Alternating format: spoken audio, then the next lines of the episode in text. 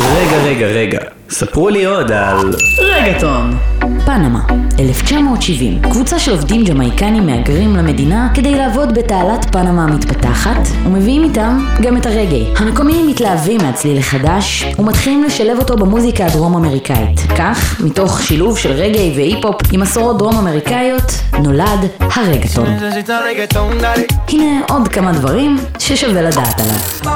אם תהיתם מה הופך אותו לכל כך מדבק, התשובה היא ככל הנראה הדנבו, המקצב הרגטוני. הוא מורכב מכלי נגינה כמו טימפני, תוף בס, גיטרת פלמנקו, ואפילו צ'מבלו. ביחד עם מכונת תופים זה נשמע בערך ככה. הוא התפשט באמריקה הלטינית לאורך כל שנות התשעים, אבל החדירה של הרגטון המיינסטרים הגיעה בתחילת שנות האלפיים. באמריקה הלטינית אומנים כמו ניקי ג'ם ודדי ינקי כבשו את היבשת, להיטים שהיו פסקול מעולה, גם להשתלטות הזומבה. מי שנחשב לחלוץ הז'אנר בישראל הוא אלון דה לוקו, שהיה אחראי באותה תקופה על להיטים כמו אור.